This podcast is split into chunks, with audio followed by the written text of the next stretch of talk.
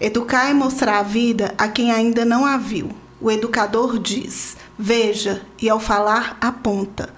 O aluno olha na direção apontada e vê o que nunca viu. Seu mundo se expande, ele fica mais rico interiormente. E ficando mais rico interiormente, ele pode sentir mais alegria, que é a razão pela qual vivemos. A primeira tarefa da educação é ensinar a ver. É através dos olhos que as crianças tomam contato com a beleza e o fascínio do mundo. Os olhos têm de ser educados para que nossa alegria aumente. Quero ensinar as crianças. Elas ainda têm olhos encantados. Seus olhos são dotados daquela qualidade que, para os gregos, era o início do pensamento, a capacidade de se assombrar diante do banal. Para as crianças, tudo é espantoso, um ovo, uma minhoca, uma concha de caramujo, o voo dos urubus, os pulos dos gafanhotos, uma pipa no céu, um peão na terra. Coisas que os eruditos não veem. As palavras só têm sentido se nos ajudam a ver o mundo melhor. Aprendemos palavras para melhorar os olhos. Há muitas pessoas de visão perfeita que nada veem. O ato de ver não é coisa natural, precisa ser aprendido. Quando a gente abre os olhos, abrem-se as janelas do corpo e o mundo aparece refletido dentro da gente. São as crianças que, sem falar, nos ensinam a razão para viver. Elas não têm saberes a transmitir. No entanto, elas sabem o essencial da vida. Quem não muda sua maneira adulta de ver e sentir e não se torna como criança, jamais será sábio. Rubem Alves. Bem-vindo, ouvintes, ao podcast Tô de Altas. Segundo episódio, Tô de Altas no Parquinho. Solta a vinheta, Élica. Repouso, Descanso, respiro, pausa, calma, fôlego, intervalo, um tempo, espaço. socorro. O mundo precisa de pausa. Oi, Ana. Oi, Lid. Como é que você está? Estou bem, você? Tudo bom. É, a gente está aqui, né, feliz com o lançamento do nosso primeiro episódio, que foi muito bacana, né, os retornos que tivemos, é, feedbacks bons, feedbacks de construção. Então a gente está aqui super empolgada, né? Agora, para esse podcast de hoje, a gente fez um convite para uma pessoa muito especial, né? Mas fala um pouquinho, Ana, assim, dá uma, um spoiler, né, do que, que a gente vai falar nesse episódio. Hoje eu estou muito feliz com a convidada porque a gente vai conversar sobre um assunto muito interessante, né? E já começa bacana só do título, né? Tô de altas no parquinho. E para conversar sobre isso, a gente trouxe uma pessoa muito especial para a gente, que a gente admira demais o trabalho dela e tem um trabalho super voltado ao que a gente acredita, que é o brincar como forma de aprendizagem, né? Como estratégia para o processo de aprender. Então hoje a gente conta com a presença de Cecília Penido. Obrigada, Cécio, por aceitar esse convite. Eu que agradeço. É uma honra e uma delícia estar aqui com vocês. Ótimo. Que uma bom honra que você nossa aceitou. também, né? É. Uma honra nossa também. Reciprocidade. Ô, César, para a gente começar nosso primeiro bloco aí do podcast, a gente queria que você se apresentasse, né? Assim, até para os nossos ouvintes entenderem, né? Por nós termos te convidado, por que, que, por que, que você é de fato uma referência aí, né? Nesse trabalho aqui em Montes Claros, norte de Minas Gerais. É, então, se apresente, fala um pouquinho da sua trajetória, do trabalho que você tem realizado aqui na nossa cidade. Agradeço mais uma vez o convite e é muito bom estar aqui partilhando com vocês um pouquinho do que, que eu vivencio. Então, eu sou Cecília Penido, sou educadora, idealizadora da Bem TV, que é um espaço lúdico para crianças de 1 a 2 anos. Eu fiz o magistério e a minha opção pelo magistério foi no momento de que eu tinha que optar ou, ou científico ou magistério e algo me despertou pelo magistério. Mas naquela primeira escolha eu realmente eu não tinha dimensão do que, que seria o magistério.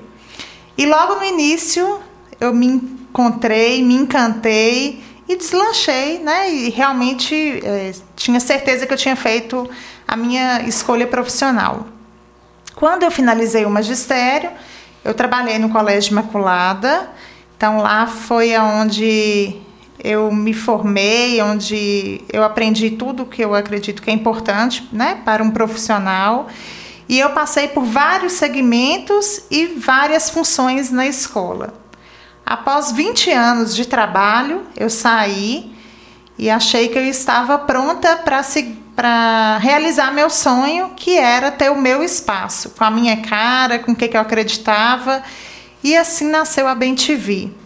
A proposta da Bem é oferecer às crianças um universo lúdico e brincante onde ela tem a liberdade de explorar os materiais, explorar os brinquedos, criar as brincadeiras e vivenciar isso tudo de uma forma plena.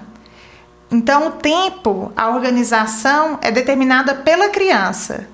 A equipe faz o planejamento, a gente tem todos os objetivos que a gente gostaria de trabalhar, de desenvolver, de estimular naquela criança, mas quem vai definindo é a própria criança. Então já teve várias situações que a gente planejou e não aconteceu porque naquele momento não era para acontecer. Elas estavam interessadas em outras coisas. Então a criança que vai sendo protagonista mesmo da da rotina, né, daquele momento dela. O momento é dela. Vamos organizando espaço e oportunizando né, as, as brincadeiras e vamos é, é como se soprasse mesmo para o negócio uhum. acontecer. Mas quem é o, o, quem faz acontecer é a criança. A gente está ali como tão criativas, como... né? Sim, é... Que é só uma condução mesmo, né? É exatamente isso. Então tem muito essa ideia do, do, brincar livre. Às vezes nós adultos, né, tem a ideia de que determinado brinquedo tem determinada função, né? Eu vejo isso muito, né? Não sei se você percebe isso, César. Então aquele brinquedo é para pegar o martelo, para bater naquele lugar, e se a criança faz de um jeito diferente, a gente fica lá tentando consertar, né? É, muito no intuito de, de encaixar a brincadeira. E muitas vezes a criança está querendo despertar para um outro sentido aquele brincar e aquele brinquedo, né? Eles criam formas diferentes de brincar, né? O brinquedo tem várias funções, né? É, como que muitas vezes a gente vai. É, trazer numa vida adulta para a criança que é a criança, né? Ao, ao, invés de fazer o um movimento contrário, né? De trazer essa criança também para nossa vida, né? Dessa coisa da curiosidade, de nos despertar, né? Como o próprio texto de Rubem Alves, né? É, de, de olhar de um jeito diferente, né? Acho que é, tem, tem muito disso, né? É, do quanto que a criança nos convida a olhar de um jeito diferente para o brincar, né? Porque, na verdade, a gente vai apresentar aquele brinquedo, aquele objeto. E o fazer acontecer é ela. Sim. Né? Eu não preciso explicar como que, que vai manusear, como que vai brincar. Ela Sim. vai fazer da forma dela. É, e a gente não limita, né, a criança nesse processo de curiosidade. E uma coisa que é muito interessante, além da gente estar tá oferecendo essas né, essas possibilidades, é, organizando o espaço, tem a questão do tempo. O tempo, a criança que vai definir, o tempo é dela. Uhum. Então, se, por exemplo, choveu e ela quer ficar ali brincando com as poças d'água ou experimentando a água da chuva, aquele momento é dela. É vivenciar e experimentar plenamente aquele momento. Uhum. Eu acho que o, que o grande segredo é esse, a gente não atropelar né? A gente está ali é, como intermediador mesmo, em alguns momentos só observando, mas ela vai fazendo acontecer. Então, um, um, voo de uma borboleta que passou no meio da brincadeira e de repente mudou o foco, mudou o olhar. É, a borboleta é, naquele momento ali, ela passa a ser o mais importante. E tá tudo certo. Ô Cessi, e essa proposta da Bem ela vem de onde? Ela já tem uma base ou foi uma criação sua com a sua equipe? Como a ideia é estimular a criança de uma forma lúdica, então, na pedagogia Waldorf, eu segui muito essa questão do brincar livre, com brinquedos simples, não estruturados, é, aproveitando muito a natureza né, e toda, toda a diversidade de material que ela que ela oferece. Como é um quintal, um quintal de uma vovó, com planta, com hortinha, com pomar, com queda de água. É, os, os, poucos móveis eles são todos adaptados para que a criança ela tenha essa autonomia de pegar o brinquedinho pegar o livro, sentar sem auxílio da educadora, né? Que ela tem essa liberdade e essa autonomia para fazer. Tem também alguns momentos que são livres, né? Porque a, criança ela vai é, definindo e, e, escolhendo o que, que ela vai fazer naquele dia mas tem alguns momentos que as educadoras fazem as atividades dirigidas, e aí a gente tem propósito com aquela atividade que a gente está fazendo. Então, é, nessa linha de, de, material, de atividade, a gente segue muito a, a linha picleriana, Pickler. E a forma que nós acolhemos as crianças, acolhemos as famílias, é a pedagogia sistêmica, que é algo que eu acho que é, que é essencial. E eu, eu brinco com as meninas que às vezes na, no período de adaptação é só a gente enxergar o pai e a mãe atrás e a avó, aí pronto, dá tudo certo. e quando o negócio aperta, a gente fala, ô oh, vovozinha, me ajuda! e aí dá, as coisas fluem. É um olhar amplo, né, Céci? Uhum. E por isso que a gente traz muito essa, essa avó. Eu acho que a presença da avó, porque os pais, eles têm muitos afazeres. A avó, ela é mais livre e ela curte de forma plena, assim como as crianças brincam de forma plena.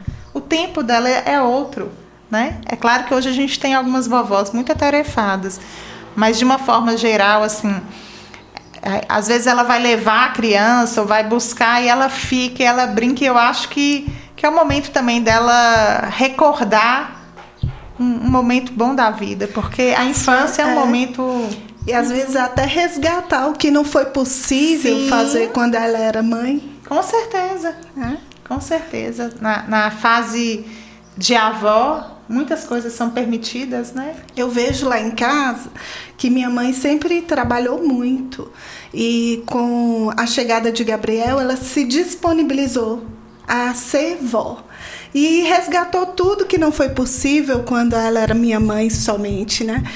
É, porque trabalhava demais, agora ela é muito mais disponível. E como que é bacana essa, esse trabalho é, de avô, avós, né, no caso, com os netos. É muito rico essa troca geracional é enriquecedor. Então, quando eu vejo você falando é, dessa presença familiar dentro da BenTV, eu vejo o quanto que é, só é possível uma educação bacana, uma educação é, inteira é, quando se tem essa participação pedagógica com a participação familiar. Sim. Um trabalho conjunto. Quando nasce uma criança, nasce uma aldeia. Não é assim? Hum. Tem um, um um mito, né? Um ditado. Então, é tão importante essa avó estar tá perto e às vezes vai uma tia e chega para levar e fala assim: posso ficar um pouquinho? Pode. De repente ela está contando história e já junta aquela meninada em volta. Então, por que não? Né? Tá sendo tão importante para aquelas crianças, para a sobrinha, sobrinha dela, né? Minha tia está aqui, está contando história para os meus amigos. Então eu acho que é sempre importante ter esses momentos. Lá na BenTV, como são pequenininhos, muito pequenos, é, então a gente na, nos eventos não tem assim quadrilha, coroação, né? Esses eventos, não. Mas a gente tem o dia da avó, tem o dia do irmão. E no dia da avó, é, a gente faz toda uma, uma, preparação, assim, né, com as crianças e, e, e também faz o convitezinho para a avó, com todas as rendinhas que elas merecem, lacinho e flor. Mas às vezes tem uma mãe que fala assim: Eu posso ir? Aí eu não, é o dia da avó. Porque aquele momento é da avó com o neto. Né? Não cabe a mãe naquele momento. E às vezes a mãe tá assim: Não, mas é só, era só para tirar um retrato. Eu falei: Pode deixar que eu tiro. E, e, é muito é muito bacana assim sempre eu acho que elas fecham esse laço esse vínculo sabe eu acho que é isso. Agora me conta um pouco. Eu, eu tinha uma percepção que o Bentivi era o nome do pássaro, mas você me disse que não. Não. a Bentivi, ela é um, uma alusão a essa questão de acolher a criança, desse universo infantil. Então, é a alegria, é o bem que a gente sente em ter as crianças, em vê-las. Ah, então, é o bem bacana. que eu sinto em te ver.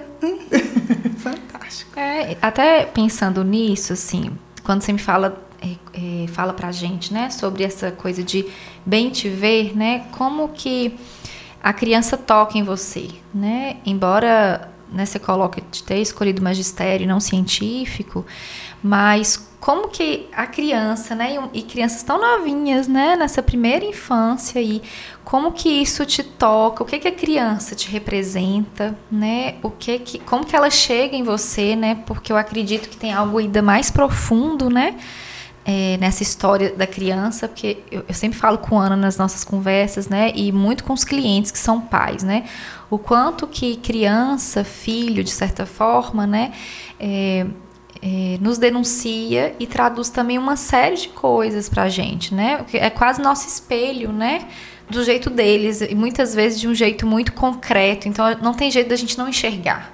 A gente pode até que não querer ver, né? Que é uma outra questão, mas não tem jeito da gente não enxergar o nosso comportamento naquela criança, né? Eles, eles denunciam o tempo todo, né? A gente é como se fosse um termômetro, né? A gente sabe como é que tá caminhando, a gente sente quando a coisa não tá indo tão bem, ou sente quando tá indo bem.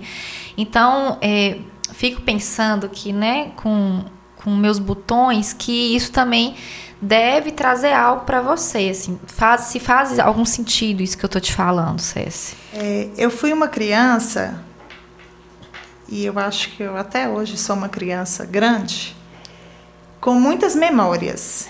E memórias de uma infância no quintal da casa de uma avó, uma avó cheia de netos, então é, as minhas memórias são deliciosas da infância. E o porquê de escolher tão pequenininhos? É pela pureza, uhum, sabe? É sim. pelo encantamento com a vida. É, os olhinhos deles não ficam só nos olhos, não. Fica na mãozinha, fica no pé. Então eles têm uma. Como se fosse uma ânsia pela vida, sim. pelo movimento, que é algo encantador. Então eu acho que a minha Cicinha fica eufórica de estar trabalhando com essas crianças. É algo que, que é, é muito prazeroso, é muito gostoso. E a gente sente isso aqui, né? Porque minha criança também tá aqui, ó, pulando, né? É, mas como que muitas vezes, né? É, de alguma forma essas crianças são impedidas, né? Na terapia a gente fala de criança interna, né? É, como que uma criança mexe com a nossa criança interna, né? Então, Tô aqui falando do quanto que, como que você fala e como que a minha criança que grita, né? Vontade de brincar, de pular na areia, né? Mas também tem uma outra criança, né, que faz eu ficar lá com, extremamente comportada, adulta, né? Assim, então, como que isso pode ser em passes, né? É óbvio que isso a gente vai redefinindo, reconstruindo, introduzindo a nossa criança no dia a dia, porque ela precisa vir, né? A nossa criança é a nossa espontaneidade, né? Isso precisa vir, senão fica muito chato ser adulto, né? E a ideia não é essa, né? É, mas como que isso, por exemplo, chega para as pessoas que trabalham com você, né? Como que isso chega para você na sua criança interna? Onde é que isso toca, né? Onde que já foi preciso remodelar, nem sei se essa é a melhor palavra, mas de ou reestruturar, reconstruir, né? Ou como que como que você tem contato com essa criança interna? Onde que te toca? Primeira coisa é a gente acolher a nossa criança e acolher com as boas lembranças e com as que não foram boas. Eu acho que o primeiro, primeiro caminho, eu acredito que seja esse. E a gente saber que essa criança ela está viva. Como que a gente trabalha, né? Primeiro com estudo e com um trabalho assim muito afetivo entre a equipe. Então a gente tem um grupo de estudo e tem o grupo de partilhas também. Nós somos uma equipe mesmo, verdadeiramente. E nós somos tão equipe que quando alguma está tendo alguma dificuldade, algum entrave, a outra entra. Uma sai de fininho, né? Às vezes é alguma situação que está acontecendo ali e aí, é, entre a gente, a gente já percebe que aquilo é uma coisa que te irrita ou que você não está dando conta. E a outra entra em cena. Sim. Então a gente faz dessa forma. E isso é muito natural. Sim. Isso é, é, é tem dia que a gente está mais irritado, tem dia que a gente está impaciente, tem dia. Então, você sai de cena, a outra entra. Então, todas fazem tudo com todas as crianças. Então a gente tem um rodízio, não tem a educadora da manhã ou a então, todas as educadoras passam pela manhã, pela tarde com todas as crianças. Mesmo que no início tenha alguma afinidade ou alguma predileção da criança, né? Porque às vezes naquele momento ela gostou mais daquela professora ou aquela professora que atendeu, enfim, ela vai ficando mais próxima. Aí a gente divide o grupo. Isso de uma forma muito Natural? Sutil. É, natural e sutil. Velado, assim, uma coisa bem, bem tranquila. E depois que essa criança ela fica segura e adaptada, a gente torna a mexer no grupinho todo. Para não ficar, essa criança é minha ou essa professora é minha, não. Todos são de todos. E é engraçado que quando você me apresenta o nome da BenTV, faz todo sentido do propósito. Porque aí eu vou observando o quanto que cada um é visto aí, né? No seu lugar humano, no seu lugar infantil, no seu lugar adulto. É, quando você fala sair de cena, é justamente o que o Tô de Altas propõe. É sair de cena quando não dá conta ou quando o outro tem uma habilidade melhor que a minha para resolver aquela situação. Então, quando você fala do bem TV, é, para mim agora faz muito mais sentido a sua fala do que o, o próprio pássaro, né? Que é esse lugar do ver, né?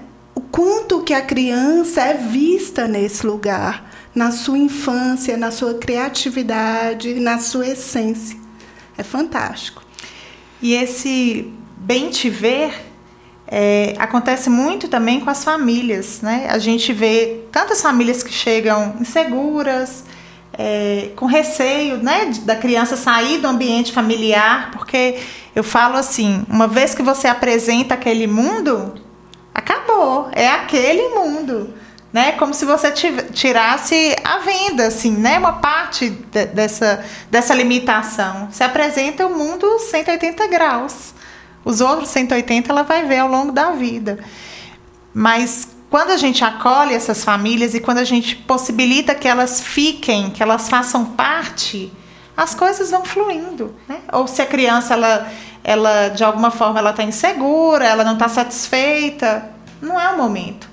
Porque se a ideia é criar uma memória afetiva, é, é ser algo muito bom, se não estiver sendo bom, não, não, ainda não é o momento de acontecer e tá tudo certo. Sim. Né? Então eu já tive é, famílias que a gente estava vendo o sofrimento, então a gente acolhe. Isso é uma coisa que é super importante. A família ela tem que estar tá próxima da gente.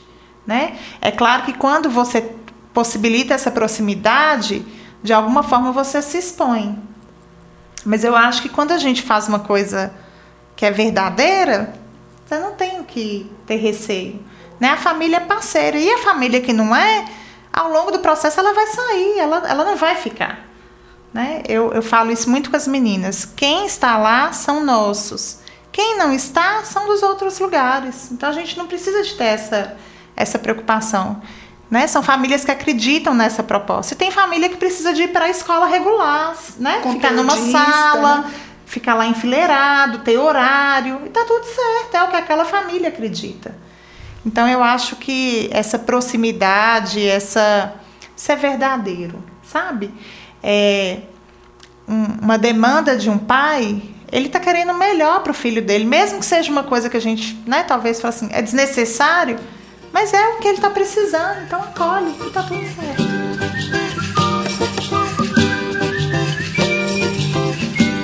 Sé, estou amando aqui te escutar, né? É, como que isso me toca, toca minha infância, né? Essa coisa do brincar, né? É, é uma coisa que eu gosto muito, mas eu também vejo dificuldades muito pelo que você falou, assim, né? Como que os pais têm um excesso de, de tarefas, né? De fato tem, né? A gente sabe até que como que a pandemia, né, repercutiu nisso, né? Nesse excesso de trabalho. Isso a gente vai falar aí no próximo bloco, né, de como que essa pandemia interferiu no processo educacional e também nas relações de pais e filhos, né. É, mas como que a gente precisa resgatar esse lúdico, né, o tempo todo, né, porque isso traz leveza para as relações, não só na relação de pais e filhos, mas na relação comunitária, né, em geral, né. As pessoas hoje cada vez estão mais sérias, rígidas, né com tudo muito cronometrado, né? É, com tudo muito atarefado, é, muito exacerbado. Então, é, eu vejo como, é, pelo menos eu, né? Não sei como que a Ana também vê isso, assim, da necessidade de trazer esse lúdico mais para o nosso dia a dia. Como é que você percebe isso, César? Você percebe isso nas pessoas que você convive, nas famílias, de um modo geral, do que você vem estudando, dos congressos, cursos que você participa, se isso é uma discussão né, que está em voga? Bem, a criança ela é movimento. O brincar é dela, né? Isso é inegável. Pensa, o passarinho, né? Ele, a questão dele é o voar. Você pode engaiolar. Ele vai ficar ali contido mas a essência dele é voar e voar cada vez mais longe. A criança ela é movimento, ela é brincar. Você pode tolher, você pode colocar num, numa, num sofá, entregar um tablet, ligar a televisão, ok. Mas a essência dela não é isso. Sim. E por que que traz um prejuízo? Porque se ela precisa de ter vivência, se ela precisa de ter troca, se ela precisa de movimentar, de subir, de pular, de gritar, de correr, enfim, isso vai ficar um vazio, né? E em alguma época da vida, isso vem à tona. Né? É, tem uma, uma comparação que eu gosto muito, além dessa do, passa, do passarinho engaiolado, é a planta, né? Ela antes de ser plantada, ela ali a, o terreno tem que ser cultivado, né? Tem que ter o, o, os nutrientes né, necessários, importantes para a planta poder crescer. Então eu, eu penso que lá na BenTV a gente está nesse momento de é, preparar a terra e começar esse plantio. É isso. Né? Cada, cada momento da vida requer um cuidado, requer uma estimulação, requer uma, um fazer. Sim, e para o adulto, Cés, como que você vê esse conteúdo? Hoje você vê adultos lúdicos, menos curiosos. O que, é que você percebe? Quando os nossos adolescentes chegarem à fase adulta, eu acho que a gente vai ver de forma mais explícita né, essa falta.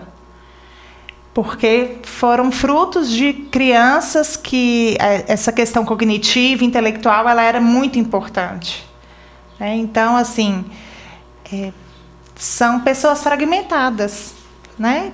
A, a pessoa ela precisa do, do intelectual, do cognitivo, mas ela precisa também do emocional, do afetivo. Então é uma teia, né? É uma trama. E se falta alguma coisa, faz falta de verdade. Então, se a criança ela não tem essa oportunidade, fica um vazio dentro dela. E de alguma forma, às vezes na fase adulta, às vezes até na velhice, né? Tem tanto velhinho que vira criança isso, isso aflora. Tem um ditado que fala assim: há um tempo para cada coisa. E o tempo da infância é o tempo de brincar. Ah, mas é só o brincar? É só o brincar. É o que ela precisa. É o bastante. Né? E esse brincar é um brincar de forma livre, onde ela tem a capacidade de, de inventar, de imaginar, de criar. Não é um brinquedo caro. Quanto mais simples for, mais natural for, melhor eu tenho lembranças que foram assim muito marcantes para mim, porque quando a gente trabalha com criança, a gente precisa de desacelerar. E é difícil. É difícil conseguir parar e deixar as coisas acontecerem, fluírem, porque a gente às vezes quer ficar controlando, né? Nós temos essa mania e mulheres, então, né, meninas? Então a gente tem essa essa característica não muito boba, vamos dizer assim mas você para e você permite se encantar. Porque a criança, é, ela tem esse, esse olhar encantador, né? Ela, ela maravilha com tudo. Então, nesse trabalho, quando a gente consegue verdadeiramente assim ficar ali, na, curtir aquele momento, é curtir, desfrutar, é algo é, é maravilhoso. Assim, eu, eu tenho recordações simples, por exemplo. Teve uma tarde que estava muito calor e caiu uma pancada de chuva. E um calor, e os meninos estavam assim, melados. Eu falei assim: ah, vamos brincar com água. E eles entrar na água, nas poças, experimentar a água da chuva, já fui tirando foto e mandando para os pais. Eu falei assim, né? Preparar que na hora de chegar eles vão assustar. E, e quando os pais iam chegando, eu falei assim: tá tudo bem? Ele, como que não tá? Olha a satisfação desse menino. Parecendo um pinto molhado. Eu falei: então tá tudo certo. Outra vez foi é, na terra. A gente tinha tido uma, uma plantação de girassol que foi feita pelas crianças, então elas acompanharam todo o processo, levaram a flor para casa e tudo, e ficou a terra. E eles foram cutucando, cutucando. E eu fui jogando água, foi virando aquele meleiro. De repente era um tanto de porquinho na lama. então, assim, naquele momento, né, é, a gente vivenciar, é, experimentar isso e é gostoso pra gente. Eu acho que da mesma forma, assim, não é todo, todos os dias, nem todos os momentos que a gente consegue, que a gente se permite fazer isso. Mas quando a gente consegue, e vocês, enquanto né, mães, na, nas experiências de vocês, já teve algumas situações que vocês brincaram de verdade. E não é bom? Não é uma sim, sensação boa? Sim. É isso que a gente sente. Que, que é uma sensação de maior conexão, né? Com, com o mundo infantil, né? Com o mundo dele, né? É, esses dias a gente vai nos posts, né, que a gente vai publicando e uma das coisas que havíamos escrito é sobre sobre isso de se colocar no lugar da criança, né, de ser empático com eles, assim, porque é entrar no mundo e entender o que que aquilo está acontecendo, né? Muitas vezes no, no, nosso rigor do dia a dia, de como que a rotina precisa funcionar, a gente acaba desconsiderando o que aquela criança gostaria de fazer, né? Por, por esse processo de aceleramento, né? Sem perceber que a gente está trazendo um conteúdo adulto para uma criança que não precisa disso, que tem um tempo dela, né? É, no livro que a gente trouxe é, aqui hoje, né, para conversar também um pouquinho e dar de dicas, né, para os nossos ouvintes, é, inclusive, ouvintes, fiquem até o final que tem muitas dicas aí, tá bom? Mas um dos livros se chama Educar na Curiosidade e a autora, a Catherine Lecuyer, fala sobre isso, de que é, a infância, né, ela precisa ser vivida na infância, né? Se a gente é, adulto antes do tempo, a gente vai ter algo lá na frente que, que ela fala, né, que é o infantilismo, né? E ela até faz uma comparação com a catapora, né, que é muito melhor ter a catapora na infância do que na vida adulta, que é muito mais grave. Então, eu convido os pais, né, a estarem atentos a isso, né, de se se tem feito um caminhar com o filho, de, de consertar o tempo inteiro que ele está fazendo, levando para uma vida adulta que naquele momento não é, né? Não que a gente não vai educar, colocar valores, regras, né? Tudo isso faz parte. A gente está lá como é, um intermediador também, né? Mas a gente também precisa escutar o que essa criança vem trazer, né? Ela tem lá a personalidade dela, os desejos dela, né? É óbvio que nem tudo vai ser conforme os desejos dela, né? Mas a gente precisa pelo menos escutar, né? Do que achar que um ser forte como adulto, né? Na base do autoritarismo vai conseguir algo, né? Muitas vezes vai, vai construir uma relação de muito afastamento, né? De distância com essa criança. E às vezes o que eu observo é que, como Cecília trouxe, é, nós adultas, né? E mães trazemos um, um, potencial de culpa muito grande e uma responsabilidade de sempre dar certo. E aí a gente fica podando o tempo inteiro para que, acreditando que essas, essas podas é que vão trazer uma criança que está preparada para o mundo. Mas quando eu vou observando pelas leituras e até pela experiência que você traz, eu vou vendo que a gente tem que cada vez mais é, olhar para essas crianças, para as necessidades que elas têm. Uma expressão que eu sempre utilizo de sair de cena e como que é difícil sair de cena quando você, você tem essa preocupação excessiva de dar certo, de colocar seus filhos num ambiente e num caminho de que vai dar certo. Mas o que, que é um caminho que vai dar certo? Qual que é a estrada, qual que é a direção realmente exata de que a gente está direcionando eles para os melhores caminhos, se a gente não olha para as necessidades individuais deles, né? Então, quando você fala desse lugar lúdico, me encanta, porque é, o medo de ser é, criança na vida adulta nos amedronta e às vezes a gente tira essa espontaneidade das crianças, né? colocando é, regras em tudo, é, direcionando o brincar. É, as brincadeiras precisam é, ter um cunho objetivo, não pode ser essa coisa é, tão espontânea, tão livre. É, o quanto que é bom a gente, como mãe, também se humanizar e se colocar nesse processo de abertura, de ver de fato a essência dessas crianças, não é isso? E a criança vai estar tá lá, né, pedindo altas, né, assim, o mãe, tempo inteiro. Socorro, né? É, Me dá altas aí, quase. E a gente também, né, Lídia? O quanto que a gente também se pressiona é, para dar resultado e não não é, é, aciona, como a gente disse da outra vez, aciona o tô de altas. Por que, que a gente tem que dar certo o tempo inteiro? Né? E quem falou que quando não se dá certo é porque não deu certo, ou porque a gente tem que ajustar novos caminhos para redirecionar? Né? É. O que é mais importante é a gente lembrar que foram elas que nos elegeram como pais. Então, na verdade, a gente tem tudo que eles precisam. Tudo.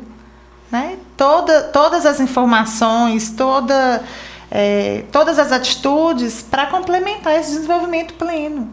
Então, eu acho que essa questão da gente se escutar e, e permitir, naquele momento, gente, é tão mais gostoso é, você tá ali entregue né, ao cuidado do seu filho. Aquele momento é dele e seu, de mais ninguém e de mais nada sabe? Eu, eu vejo assim muito lá na Bem TV, até na minha, na minha questão como mãe, é, da gente ter essa, essa disciplina de agora é isso. É isso. Mais nada. As outras coisas vêm depois. Então vamos fazer uma coisa de cada vez, né? É, quando a gente se permite fazer uma coisa de cada vez, tudo fica mais leve, porque a gente vê o encantamento e o, o, o quanto é bom naquilo que a gente está fazendo. E que fantástico você trazer uma nova reflexão para a disciplina, né? Porque a disciplina às vezes ela é trazida é, como uma rigidez. Não, é uma coisa de cada vez, sem rigidez, na leveza. Essa questão é, de ser humano, sabe? De ter empatia ah, a criança está dando uma birra, que é uma coisa que irrita todo mundo. Tem alguma coisa acontecendo. Então, antes da gente brigar, antes da gente esbravejar, às vezes é só um sono, é uma fome, ou ela passou por alguma coisa que está irritada, ou uma frustração. É só isso. Aí a gente vai fazendo a, a birra, né? Aquele momento virar um grande problema e não é. é. E ainda é uma forma de comunicar, né? Porque crianças ainda estão regulando a emoção, né? O fato é que se a gente ir lá brigar porque a criança tá dando uma birra, a gente está regulando nenhuma emoção dela. Pelo contrário, né? A gente só está evidenciando que é gritando e chamando atenção que a coisa vai funcionar, né? Então a gente só fortalece a birra, na verdade. E, e de novo, trazendo essa história da empatia, né? Assim, é, quantos de nós adultos não damos bastante birras, né? A gente estava aqui no início do episódio falando, né? Quando a gente não dá conta, a gente já avisa que a gente não tá bom naquele dia. Sai de perto. Sai de perto, né? Porque vai cair para alguém, né? É, se, se a gente for pensar em. É, trocando seis por meia dúzia, né? É quase que a mesma coisa. A questão é que a gente já identifica, às vezes identifica, né? Porque nem sempre adulto sabe falar de sentimento, né? É, mas pensando né, nessa habilidade que o adulto tenha conquistado, né? Ele tá lá falando que ele não tá bem, que ele precisa regular, e que ele precisa de um tempo, que ele precisa de espaço para regular aquela emoção, né? É, então, se pra gente que é adulto, né? Que diríamos que é, teria que ter aprendido sobre isso, né? Que está uma criança de dois, três anos de idade, né? Que está nesse processo de birra, né? Então eu fico pensando que o melhor caminho é de acolhimento, né? Assim, de acolher, de mostrar que a gente está lá do lado, né? De e poder escutar, né? Porque se eu também grito, eu entro no mesmo processo, né? Não estou ensinando nada, assim, pelo contrário, né? Estou indo na contramão do que eu quero ensinar. É, acolher o que, que a criança está manifestando é, é primordial. Né? e lidar com aquela situação de uma forma adulta, porque às vezes a gente fica mais criança do que a criança. Uhum, né? Às vezes ela está irritada com uma coisa, a gente sabe que, por exemplo, é fome. Mas aí você fica, mas não precisa de gritar, né, né, né? por que, que não vai lá e não dá uma fruta? Pronto, resolveu o problema. Sim. Mas né? a, a, gente, gente tem vai... uma mania de esperar da criança uma resposta adulta. E aí ela não está pronta para isso. É, a gente estava conversando antes a respeito desse, dessa criança adulta, né? O quanto que a gente é, espera que ela dê respostas para além da idade dela. É, que ela tem uma maturidade de resposta ou de expressão ou de comunicação da dor que ela não dá conta ainda.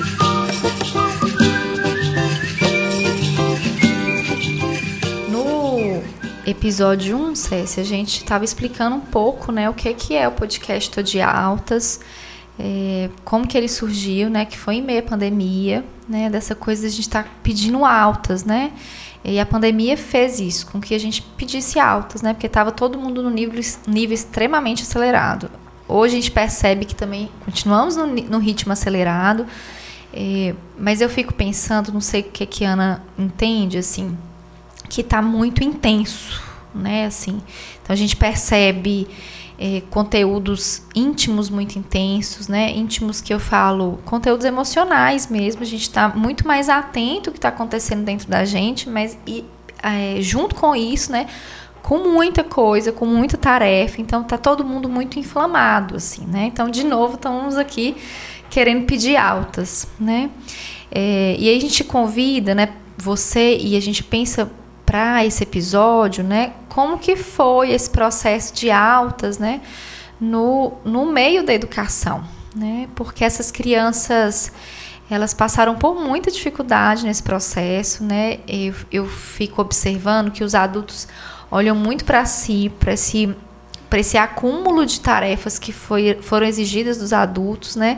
E muitas vezes não olham para a criança que também foi lá foi tirado dela esse, esse momento de escola, de estar com os colegas, com os professores, aprendendo, brincando, né? Algo que era da rotina delas, né? E embora o adulto fale disso, né? Mas eu percebo que ainda é um, é um discurso, né? Não tem uma sensibilidade do que que isso impactou na criança né? E aí a criança tem dificuldade para dormir, tá muito mais irritadiça, né? E assim, não entende o que está acontecendo, né? Mas tem algo muito complexo lá no pano de fundo acontecendo nessa história toda. Então, como que você percebeu né, a pandemia nesse processo educacional? E eu queria que você falasse um pouquinho, não só da instituição, né, é, desse espaço da BenTV, mas também na sua casa, né, com suas filhas, como que você conseguiu organizar com elas, inclusive aula online, né, que que foi um desafio aí para muitos pais e tem sido. Assim que começou a pandemia, é, o meu trabalho ele foi interrompido, né? Por ser um espaço lúdico, então naquele momento não tinha como ter atividade profissional. E eu falo que a gente tem que se curvar diante da vida, das coisas que, que, que nos são apresentadas. E eu sempre quis ser dona de casa. Então eu falei assim: chegou o momento e eu vou ser dona de casa, eu vou me permitir ser dona de casa. Então esse período todo eu fiquei agarrada na cozinha. e muito pertinho das minhas meninas, né, do meu esposo. Tive a oportunidade também de acompanhar eh, os meus pais que ficaram um período todo na fazenda. Então, eu acho que se é isso que está acontecendo, vamos, vamos fazer isso. As outras coisas vão se, vão se ajeitando com o tempo. Mas com a Bem TV, é, qual que é a leitura que eu faço? Assim, com a pandemia, para mim, tiveram duas idades que foram as idades mais complexas de vivenciar a pandemia. A primeira infância, porque a criança ela é movimento, ela não consegue ficar tolhida ela ainda não tem a capacidade de compreender a gravidade da doença, né? Toda essa questão do isolamento, do não poder beijar e abraçar, porque criança é beija, abraça, né? Tanto deles com a gente quanto a gente com eles. Então, assim, é difícil, né? Conter isso. E é, a fase jovem, né? Os adolescentes, porque eles vivem em bando, né? Tem as festas, as, as aglomerações deles, os programas. Então, são, para mim, né, no meu olhar, foram duas idades, duas fases da vida que foram as mais prejudicadas, né, nesse sentido do isolamento. E com a Bem TV, o que, que eu fiquei pensando? É, muitos pais tendo jornada de trabalho maior, mais intensa do que já tinham antes, né? Pela, pelo tipo de, de função mesmo na, na profissão e é, como que eu poderia ajudar tanto os pais no cuidado com essas crianças, mas de alguma forma também as pessoas que cuidavam dessas crianças. E é, como a minha linha é uma linha mais livre, né, com esse brincar, com, esse, com essas vivências, não tinha menor condição de ser através de um computador, né? Mesmo porque eu não queria é, é, apresentar isso para as crianças. Então, eu pensei de fazer um roteiro de atividades, eram umas sugestões e elas eram encaminhadas para as famílias com coisas simples e que eram muito possíveis de fazer em casa. Dentre elas, eu me lembrei aqui de uma teia de aranha com papel higiênico, né? No corredor você fazia um para criança passar, que é uma coisa simples e que eles adoram. É, destampar as vasilhas de plástico da cozinha. Então, eram coisas simples e que as crianças iriam brincar e elas iriam ter o estímulo adequado para esse momento. Mas eu vi a Bem fechada e eu ficava pensando assim, esse mundo já foi oferecido para elas. Como que de repente isso acaba? Né? Como que elas vão. É, como que elas vão conviver com isso? Né? Eu tenho isso e de repente eu não tenho? Como que a gente vai amenizar? E eu tive assim a ideia de, de oferecer a BenTV às famílias. Então, durante a pandemia, os pais tiveram a oportunidade de ir à Bem TV, de brincar, de passar uma tarde, uma manhã, um final de semana. E como era um lugar que, que as crianças tinham memórias afetivas, então, de alguma forma, ia trazer um confortozinho para elas e elas iriam lembrar dos momentos que elas passaram, iriam ver os brinquedos, as brincadeiras que elas, né, que elas gostavam, enfim. E, e quando eu comecei isso, assim, né, com receio, mas o retorno foi sendo tão, tão positivo, é, tanto o retorno oral quanto de imagens, né, tanta foto que eu recebia, e isso me fazia muito bem, porque a BenTV estava viva, ela só não estava com a gente, mas ela, ela, esse projeto do brincar, ele estava acontecendo o tempo todo. E, e vários pais que já tinham passado pela BenTV, é, que ainda mantém contato comigo, fora eu fui oportunizando isso a eles também. Então, crianças que já estavam né, com 4 anos, 5 anos, voltaram à Bem TV. E, e teve uma mãe que me falou assim: na hora que eu abri o armário, ele foi pegando as coisas e foi falando: Isso daqui era um circuito, e foi fazendo o que, que a gente. Já tinha dois anos que ele não participava, né? Que ele não tinha aquela, aquela vivência e aquilo estava guardado na, na ah, no coração. Não acho que era na cabeça, não, era no coração dele. Então, isso também amenizava um pouco a minha saudade. Porque quando você faz uma coisa que você gosta, né, e de repente aquilo não é mais possível, dói, é difícil. Então, ter as crianças e ter e oportunizar essas atividades foi uma forma que fez bem a todos. E foi fantástico, né? Eu fui prova viva disso, disso para confirmar. A minha filha também está na BenTV, né? Então, assim, eu sou admirada, sou encantada, né? Para mim, BenTV tinha que ter pelo menos até seis anos de idade, né? Um dia, quem é, sabe? A gente está aqui na, na briga com Cecília pedindo, né? Mas, enfim, por ser um espaço que eu acredito, né? É, na proposta. Agora, César, me conta aqui na sua casa, né? Tô aqui falando de como que. Você falou um pouquinho de como foi para o BenTV, tô aqui falando de como foi para Alice, né? É, é, como que foi levá-la na BenTV, foi fantástico, né? Fazer as atividades com ela lá em casa também. Mas como que foi para suas meninas que são adolescentes, né? Que também teve um grande impacto aí. É, primeira coisa, eu acho que o olhar da gente diante das coisas, ele faz toda a diferença, né? Porque é, é inegável a questão, a perda financeira, né? Para algumas pessoas foi sim uma oportunidade e para muitas não foi, mas teve a beleza disso tudo, né? A gente se recolheu, a gente ressignificou muita coisa. Então isso é o que tem de mais valioso e eu acho que é nisso que a gente tem que se prender. E com as minhas meninas, é, primeira coisa era, quando tinha um choro, é porque estava ruim mesmo. Eu, eu falava isso com elas. É ruim, a gente sente falta mesmo. Mas a gente tem outras coisas que a gente está fazendo e que a gente não estava dando conta de fazer mais. Então, é, vamos mudar o olhar? Né? Você está sentindo falta disso, mas é, a gente pode demonstrar o carinho, a amizade sem encontrar mais de outra forma. E aí elas fizeram cartas e faziam ligação de vídeo. Enfim, a gente foi encontrando outros caminhos, né, para essa falta dos amigos. E com a questão da escola, primeira coisa que eu acho é a gente ter essa questão que o estudo ele é um valor. Eu acho que isso é essencial, né? O estudo ele é um valor.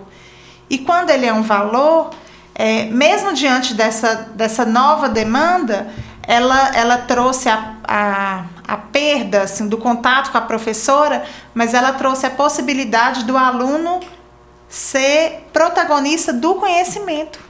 O aluno buscou o conhecimento, né? Ali o, o professor ele tinha um papel de apoio, de suporte, de incentivador, mas o aprendizado mesmo aconteceu através do aluno, da vivência dele, assim, da, dessa, do, do exercitar.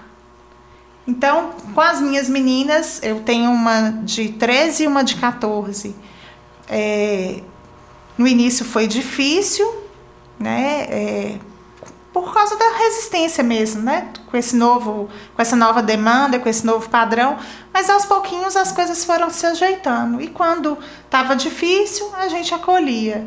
E tinha dia que estava difícil, mesmo que a gente também não dava nem conta de acolher, né? Porque tem momentos que são mais, mais complexos.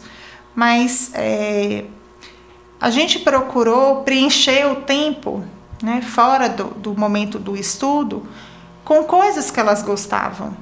Então, assim, muito andar é, na mata, é, apreciar um pôr do sol, andar de bicicleta, jogar, pintar blusa, cozinhar. E isso foi tão bom para elas porque elas foram vendo que elas eram capazes de fazer tantas coisas e ao mesmo tempo de ter vínculo e proximidade com a gente, né? E, e, era tão intenso que tinha dia que eu falava assim, olha, tá demais. Então, na hora que entrar no quarto e fechar a porta, é porque é o, é o, o tô de altas, é a pausa. Porque ficava tão emboladinho, né? Que tem hora que faltava o ar, de tão, de tão junto embolado. Então, a gente fez esse combinado, que o nosso tô de altas era na hora que entrava no quarto e fechava a porta. Ali, é... ali era nosso momento, o momento individual, né? Isso, isso é tão legal que a gente estava conversando justamente sobre isso. Porque a pandemia é, nos é, convocou a ir para dentro, né? Para dentro de casa, para dentro de nós mesmas, né? E aí, quando você fala desse processo, desse movimento de um tanto de adaptação de todos, e também da colocação do prazer mesmo dentro de um processo tão dolorido que é o processo pandêmico de trazer esse lúdico até para o adolescente, o trazer o prazer para nós adultos, porque estávamos muito envolvidos, muito doloridos, né, com todo esse processo. E aí, quando você fala assim de tudo que foi possível e desse lugar do aglomerar familiar, né? e também desse processo também de, de intimidade construído nessa relação familiar, como também esse isolamento interno, esse lugar do me dá um tempo, agora é minha vez de me restaurar comigo mesma para depois voltarmos a nos relacionar. Então, quando você fala desse processo de várias adaptações, é um processo que eu venho percebendo que todos nós fizemos um movimento. Primeiro ficamos todos parados, né? deixa eu ver o que, que vai dar isso, e depois a gente foi se adequando ao que era pedido. E a gente falou, inclusive, que a pandemia trouxe um tanto de coisa para que a gente paralisasse, parou tudo, mas depois a gente foi trazendo novos movimentos. O que, que você acha que a pandemia trouxe de mais bacana para você, para sua relação com sua família, que reformulou o seu pensamento a respeito da vida e das relações, assim? Eu acho que é a essência. O que, que é a nossa essência, o que, que é essencial na nossa vida. Né? Às vezes a gente vai se perdendo, vai deixando levar. Eu acredito muito que, que essa pandemia ela foi algo divina. Né? Ela precisa, a humanidade precisava de de repensar algumas coisas, de, de rever, né? E a gente vê isso é, é inegável o quanto melhorou a natureza, né? Tá respondendo agora com as queimadas, mas assim a gente vê essa questão do, da produção do lixo, a recuperação, a restauração dos rios e tudo. Então isso é inegável, né? Todo mundo parou, mas eu acho que o que trouxe assim de mais profundo é a gente se recolher o que que realmente é essencial, gente. O que, que aconteceu? Todo mundo voltou para a sua casa com a sua família. Isso é o mais importante. Eu acho que é o grande ensinamento. E que às vezes o essencial é tão simples, né? E às vezes a gente traz coisas tão rebuscadas achando que o essencial é muita coisa. E o essencial está nos detalhes, né, da vida. Ele é invisível aos olhos, né? Só se vê bem com os olhos do coração.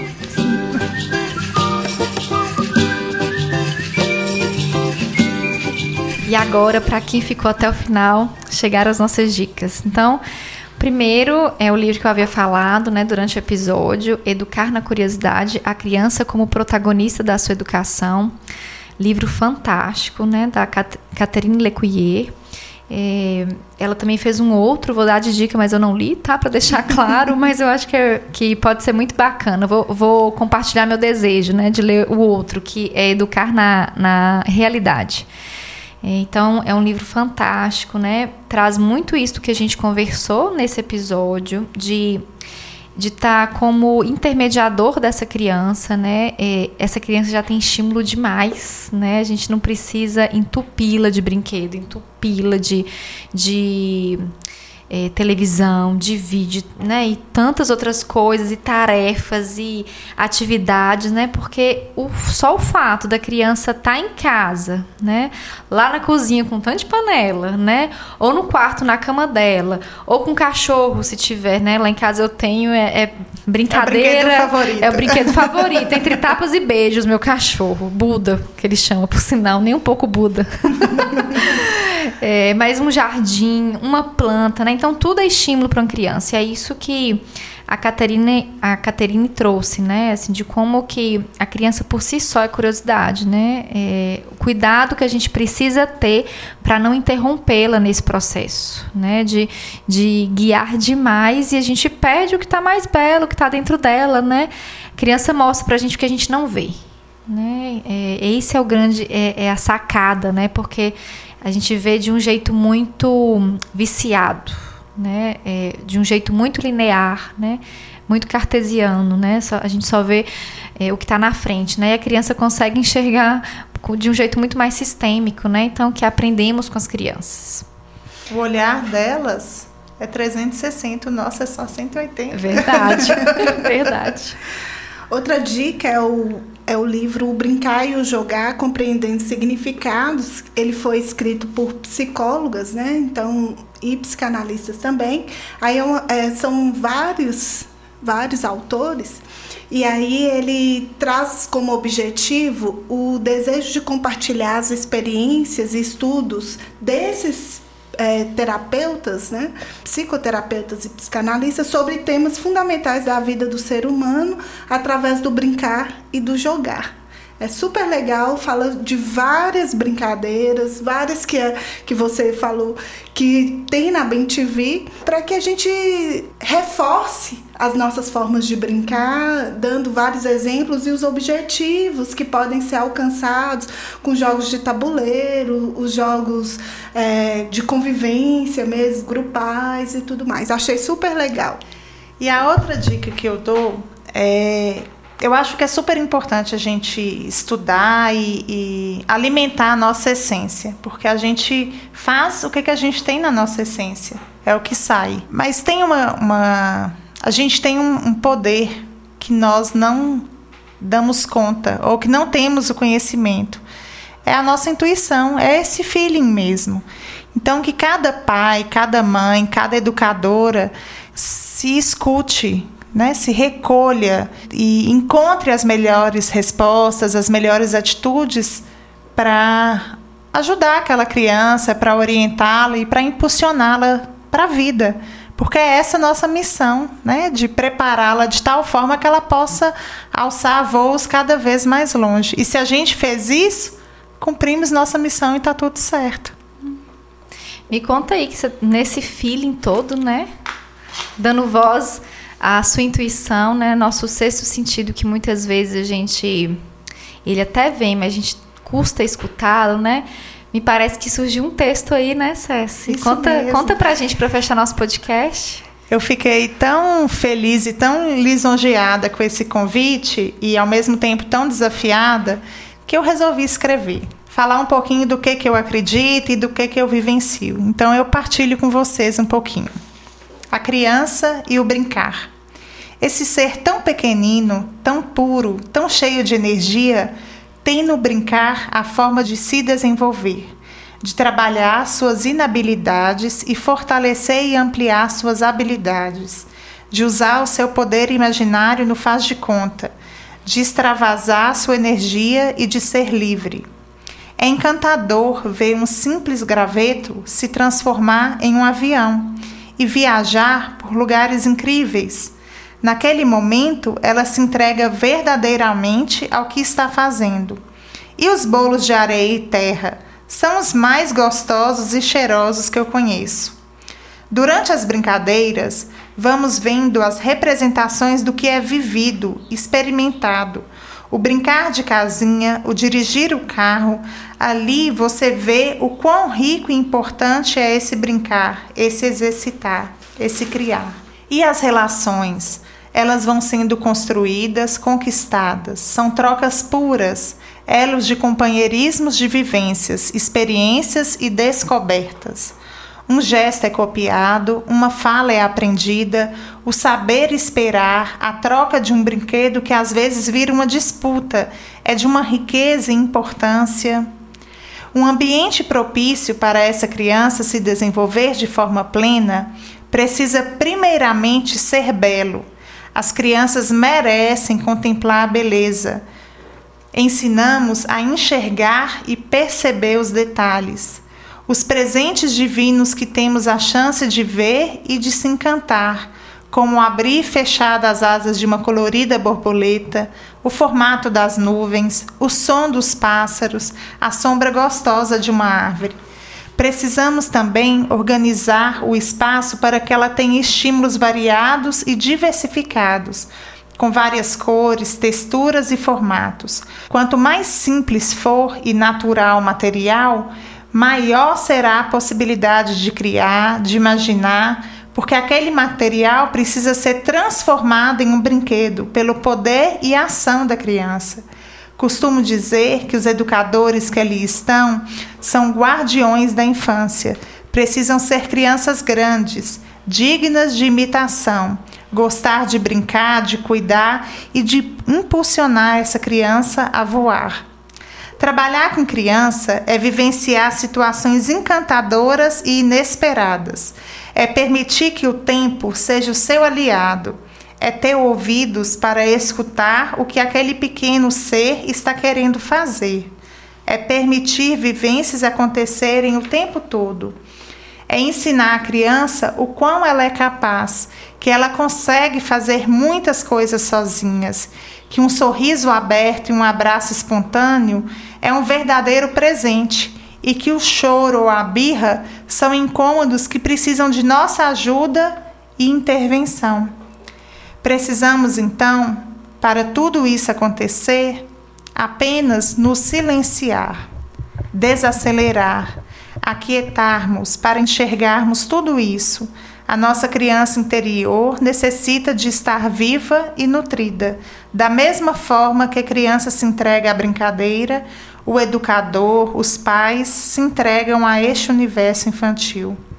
Que todas as virtudes, habilidades, alegria, vivacidade, pureza e verdade das crianças sejam nosso norteador. Esse é meu desejo. Nossa, e minha que dica. lindo! Obrigada pela dica. Muito obrigada. Agradecemos, Cés, pela presença. Foi é, enriquecedora. É, aprendi demais. Eu acho que você fez com que eu me conectasse um pouco mais com minha criança. E eu espero que você continue sendo essa criança grande que não perca essa essência nunca. E eu aqui, né, encantada, porque eu já sou há muito tempo, né? Fico aqui lembrando do meu processo de levar a Alice lá com um ano e quatro meses aqui, ó. A mãe faz a conta, né? Do quanto que eu fui acolhida, né? Por esse espaço, por você, de me acalmar, né? Que por mim eu levava só uma vez por semana, né? Depois duas, depois assim, gente, eu tenho que levar todo dia, né? Assim, porque é extremamente enriquecedor. Minha filha volta feliz de lá, né? Isso para mim, para qualquer pai e mãe, né? É, é satisfatório, né? Assim, é prazeroso, é de que a gente está construindo um bom caminho, né? É na felicidade do nosso vídeo que a gente vê que a gente está construindo um bom caminho, porque ele vai dando feedback, né? De como que a relação tá. Então, é só agradecer esse momento riquíssimo que você nos ofereceu, né, que possamos aí construir mais projetos juntas, tá? E para nosso ouvinte, né, curta, compartilhe, né? É, compartilhe com pessoas que possam se beneficiar desse conteúdo, né? Desse podcast lindíssimo. Ative suas notificações lá para o nosso podcast Tô de Altas, porque no dia 27 de novembro a gente tem o nosso terceiro episódio, mas ainda é segredo, né? Mas com outra convidada. E tenho certeza que vai ser o seu momento todo de altas, tá? Nesse, escutando o nosso podcast. Então, um abraço, fiquem bem. Um beijo, Cécio. Um beijo, Ana. Beijo, Lid. Foi um prazer de novo. Beijo, viu, Cécio? Muito obrigada. E nos vemos no mês de novembro com novidades. Um beijo. Meninas, carinhosamente meninas, é, eu agradeço muito o convite. É, foi uma delícia de tarde. Foi muito bom a gente estar partilhando, cada uma com seu olhar, com sua vivência. E eu aceito, viu? Todos os, todos os próximos convites. Vai ser uma alegria, uma delícia estar aqui de novo. Beijo ah, grande. Que bom, tchau, tchau. Beijo, até mais, ouvinte. Até. Calma, calma, calma.